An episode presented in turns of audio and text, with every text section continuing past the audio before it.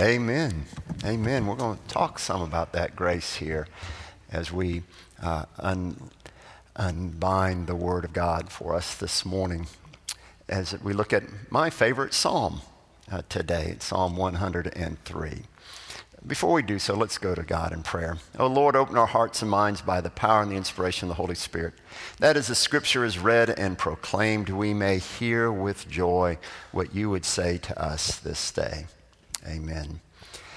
And I forgot to mention earlier, we welcome people that are watching us online. So, those of you that are on Facebook or on YouTube, welcome. Sorry I didn't say that earlier, but we, we have plenty of people that do tune into us. So, thank you for watching us this day. Now, Psalm 103, what a great psalm this is. It tells us so much about who God is. Bless the Lord, O my soul, and all that is within me. Bless God's holy name.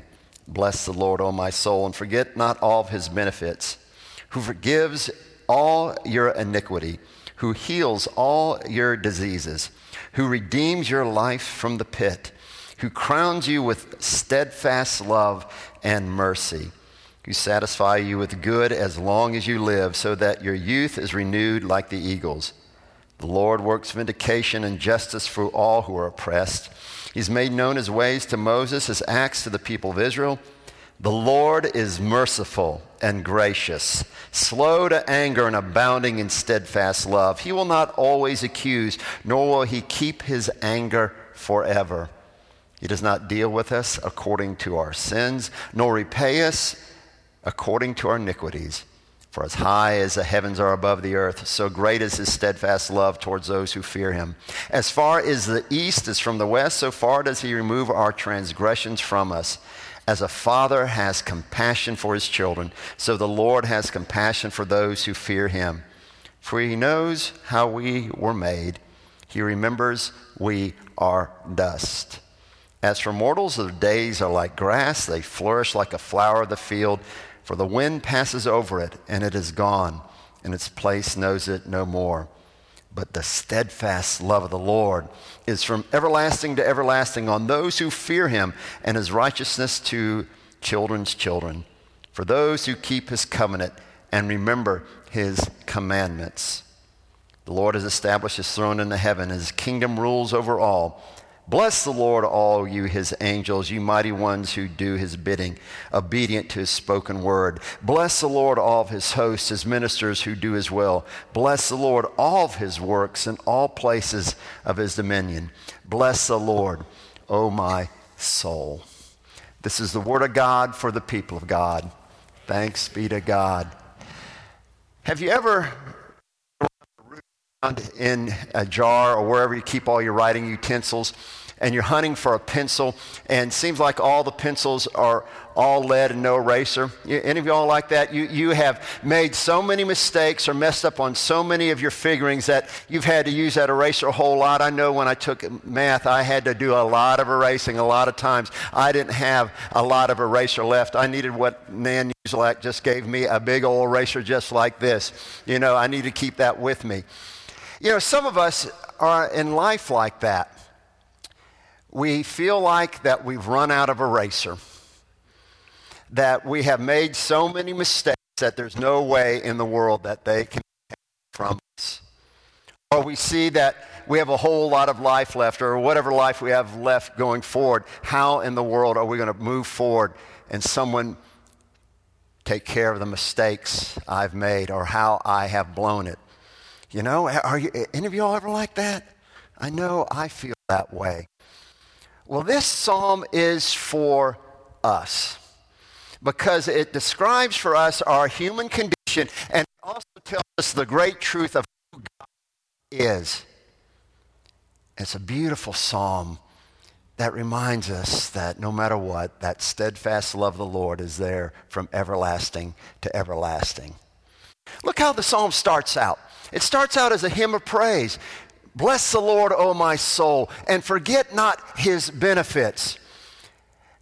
When we take time to think about how God has blessed us and, how much God has uh, bestowed His goodness and mercy to us. Uh, it seems like the problems of life go away. The, the problem is for people like me, I don't do that enough. I was raised in an atmosphere that was like this. You know the old saying where for every dark cloud there's a silver lining? Our saying in our household was for every silver lining's got to be a dark cloud, right? Y'all, have y'all ever been in an atmosphere like that? I mean, it seemed like that's the way life was for me. And my mom loves to, or used to love to tell a story about when we went to see my brother's graduation from Florida State University in Tallahassee. And we're staying in one of those old fashioned motels. You know those motels that have the doors coming out, that, you know, the, those ones like that. My dad didn't want to pay for anything too nice, so it wasn't maybe in the best part of town either. And my mom informed us after we got there that said, you know, Eddie, that's what they called me back then, said, no, Eddie, uh, we only have two tickets for this graduation. And if it rains and we can't go to the stadium, you're going to have to stay in this room all by yourself. Now, I was about seven or eight years old, and I got scared to death about that. I thought, what happens if some criminals come? Uh, you know, what, what happened if someone came to get me? I was worried that I was in this big city all by myself. Now, a few years from later, I would have said, Yeah, mom, dad, you all go on. I'm going to watch television. I might sneak out and do something. But, you know, as seven or eight years old, I was worried about that. And it looked like a, a, beautiful day outside. And I kept looking at the curtain and I looked outside and I started crying. And my mom loves to ham this up. My mom would say, Eddie, there's not a cloud in the sky. And I said, Yeah, but look over there. And way in the distance was a tiny black cloud. And that cloud did happen to come over that area, and a little Florida sunshine did fall down upon that area. But it quickly passed away. We got to go to graduation. I saw Helen Hayes do the commencement address. It's super cool. But how many times in my life, and maybe in your life, if you're like me, you have let those little dark clouds keep us from viewing the, this great sunshine that God has provided or seeing the blessings that God has poured into our lives? And how do we overcome that tendency that's in people like me, maybe like you, to miss out on seeing all of God's benefits because we forget to bless the Lord, oh my soul. And when we take time to give thanks to God and to praise God for who God is, it seems like those problems that are out there in life, well, yeah, some of them are very hard and difficult, but we can see the grandeur of God's love and who God is in the midst of all of that. So the psalm starts out by opening up the, the heart of whoever wrote the psalm. We believe is David, but whoever reads the psalm and recites the psalm, it opens up our heart to receive all that God wants to bring into our lives. And the overarching theme of this psalm is God's steadfast love. That's from everlasting to everlasting. The steadfast love that it surrounds us and holds us and keeps us. Now, the word for steadfast love in Hebrew is chesed. Chesed. Can you all say that with me? Chesed.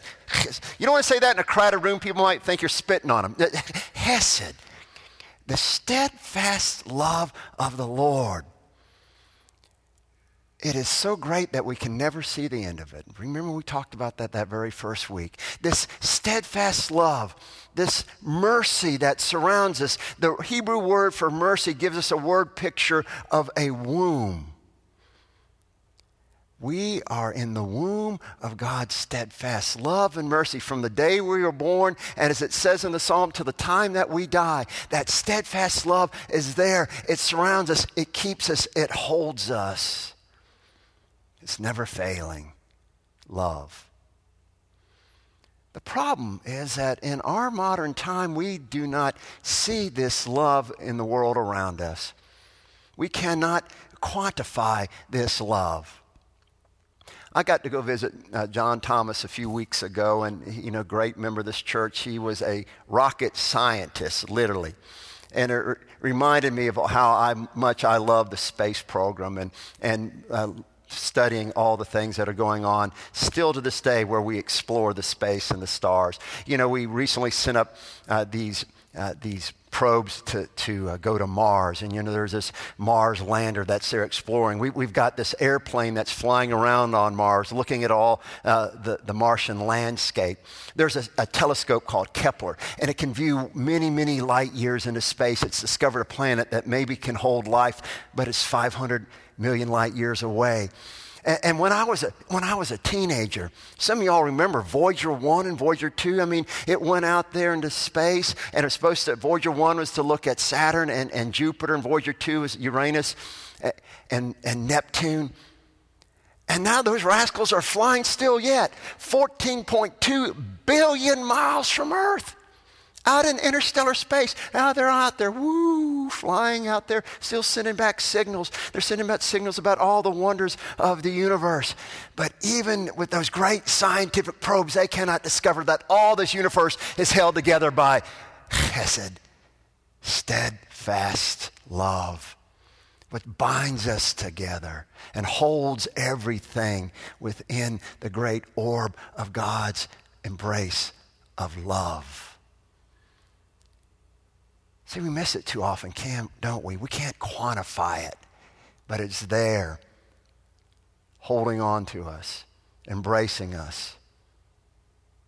And as the psalmist says, healing all of our diseases. Now, I can hear you saying this right now. Wait a minute. Wait a minute. I've prayed that the Lord would cure me my baldness, and nothing has happened yet. Men, can we say amen to that, right? My arthritis is sure bothering me a little bit. You know, I, I have indigestion when I eat all that pizza I know I shouldn't eat five helpings of. You, Lord, you should be healing me of those things, right? The problem that we have sometimes with that is that, in all seriousness, we have prayed for people to be healed, right?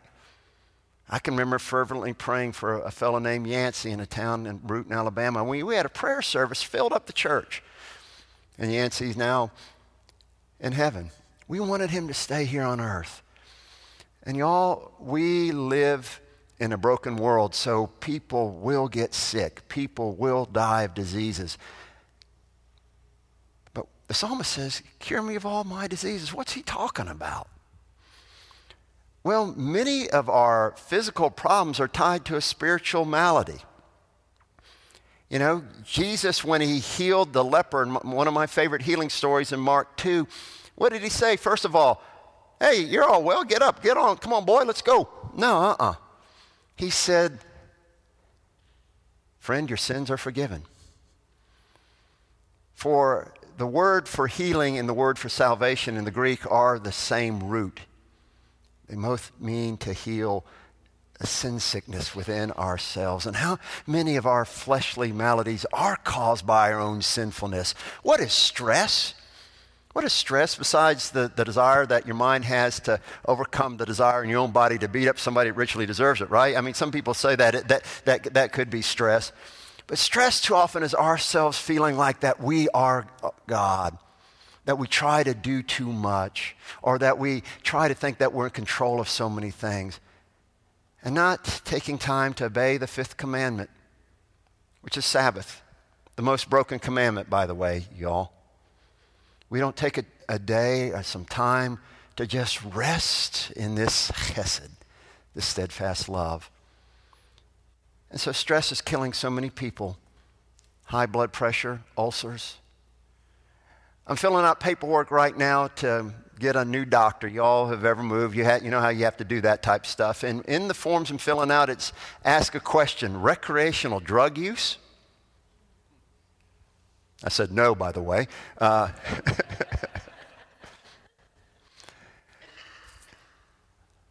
our own sinfulness is causing so many of our own bodily ailments and sicknesses, isn't it?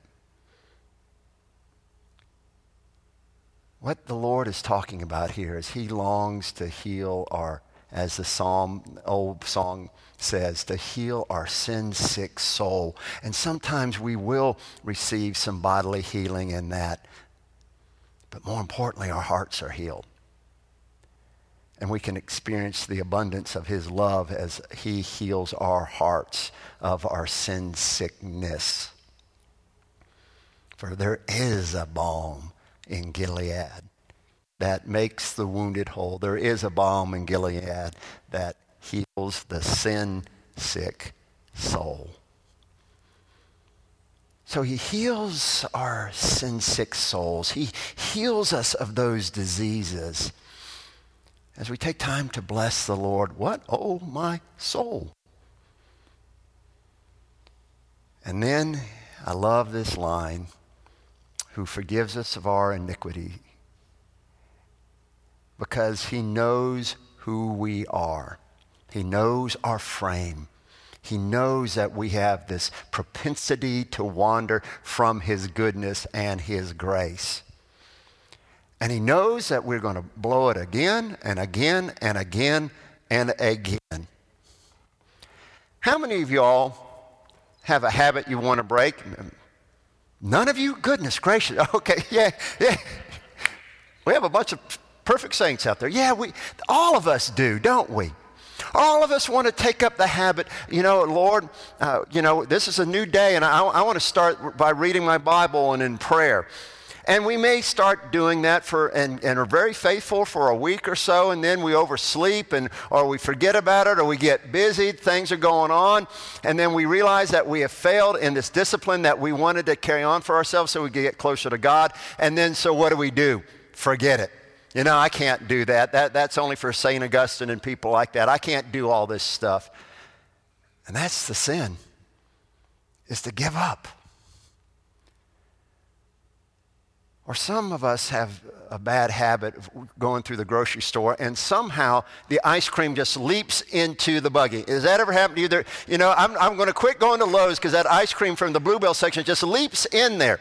And then it ends up in the freezer and, you know, I'll say to myself, I'm just going to let it sit there and I can do that for about five minutes and there I go with the spoon, right? Yeah, yeah any of y'all there have that, have that little sweet tooth that you want to give up, eat a little healthier, take up an exercise program?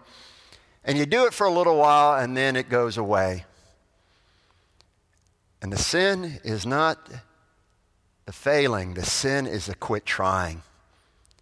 The sin is listening to the voice of the accuser saying, You're never going to be any better. You will never be as holy as you think you ought to be you will never be able to pick up that habit that you think you ought to do, or you can't quit going to the grocery store and eating ice cream. You can never do that. And so we say, well, you know what the heck, I'm, I'm just going to dive right in. That's the sin, is to quit. Because the Lord knows our frame. He knows that we will fail. The sin is to quit trusting that His grace is sufficient to help you keep trying. I love the saying of an old monk. He said, The spiritual life is this you take a few steps and you fall down. You take a few steps, you fall down. You take a few steps and you fall down all the way to heaven. I love that, don't you? You see, the Lord knows that we are like sheep, that we go astray, but the steadfast love of the Lord is there to forgive us of all our iniquity. As the book of Micah says, the Lord takes our iniquity and tramps on it under his feet. He sends our guilt and places it into the depths of the sea. You see, y'all, as, as the psalmist says here, as far as the Voyager spacecraft is above Earth, so far does he remove our sin from us. As far as Miami is from Beijing, that's how far he removes our sinfulness from us. He remembers it no more. The problem many of us have is that we can't let it go. We can't believe in this enough and we hold on to the shame, the guilt. We hold on to the mistakes, the regrets of the past. A woman came to see her pastor. Her name was uh, Annie. And she made the appointment and, and came and sat down in the pastor's office. And as ha- happens, you know, you start with a little chit chat, talk about the kids, the grandkids, the weather, how the Braves are doing, uh, and, and things like that the vice pastor knew that there was more to her visit than just talking about just pleasantries. So he said, Okay, Annie, tell me why you're here. And the tears started to flow. She said, You know, when I was a teenager, I was so involved in church. My parents were devout. My granddaddy was a pastor. Uh, you know, I wanted to make them proud. And so I, I, was at church all the time, did stuff in the youth group, sang in the choir. And then I went off to, to college with the hopes of, of, pursuing a medical degree. And I, you know, I had all the grades going into college to do that. But as happens when you get away from home for the very first time, she, she started to uh, go out and try to hang out with the, the cool in crowd in the, in the sorority, and they began to, uh, you know, started to drink and do some other things, and then started uh, carousing around. And next thing you know, her grades plummeted, and she dropped out of school and went off to live with somebody in a faraway city. Well, eventually, uh, she turned her life around. She got a, a great job and a, a, wonderful career. It wasn't what she intended at first. She met a wonderful man, had a beautiful family. But her parents still held that disappointment about her life over her. And as she's telling the story and she's beginning to sob, uh, this wise pastor said, Well, have you asked God for forgiveness? Have you prayed about this? She said, Oh, many times. Have you talked to your parents? Some, they, yes, they, they say they've put it behind me, but I know they're disappointed. And so the pastor had a whiteboard in his room and he wrote on there regret, guilt, sin. And then he took his eraser and wiped those things off the board. Said, Annie, God's erased all of that. He's taken away. Here's my big eraser. It's no more. He has forgotten it. And then he quoted the text from 1 John If we confess our sins, God is faithful and just and will forgive our sins and take away all of our unrighteousness, our regrets of the past, so that we can move ahead. And maybe for the very first time, Ben, she experienced that grace as fully as God intended for her to experience it. See, that's what the, our God is about. He sees our sinfulness no more if all we have to do is accept the fact that His steadfast love is there and say, God, I, I want to do better. Please help me to move ahead. Erase my past. Give me a glorious future. For see how the Psalms end? It doesn't end with and those who keep his commandments. I know it starts ending with a psalm of praise, you know. Bless the Lord, you angels. Bless the Lord, you ministers who do his will. Bless the Lord, you heavenly hosts who do his bidding.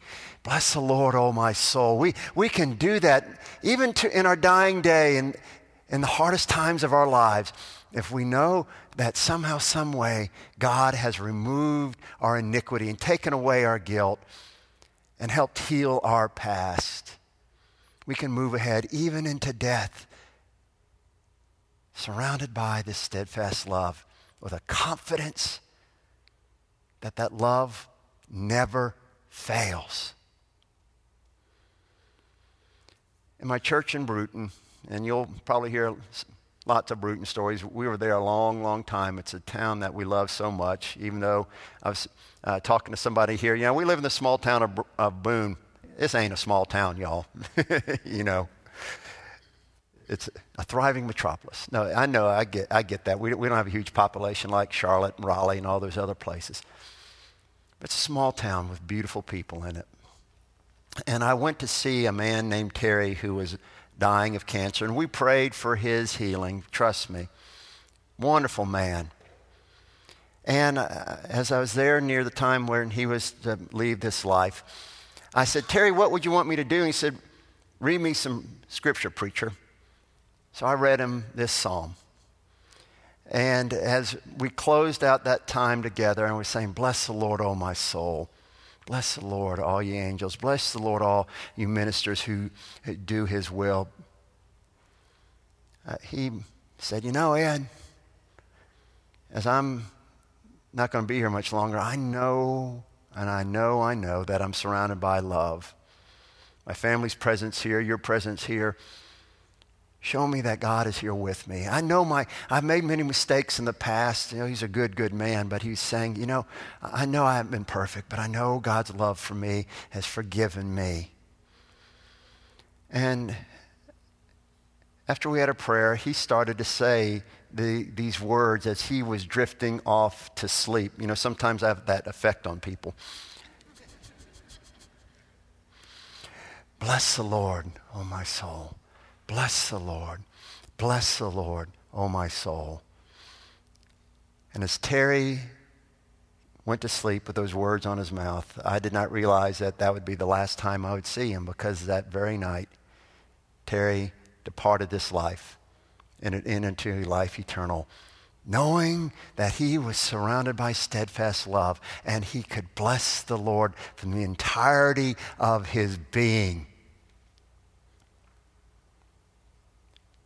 I hope and pray that each and every one of you know the depths of God's love and steadfast mercy for each and every one of you, so that no matter what you're facing in this life, you know that you're surrounded by this great grace that will never let you go, this hesed, the steadfast love, or as we can translate it through song, this amazing grace. That steadfast love, that amazing grace surrounds you and will be there from everlasting to everlasting, even after you die. It's always there. It'll never, ever depart from you. Receive it to yourself and bless the Lord from the depths of your soul. Amen, amen, and amen.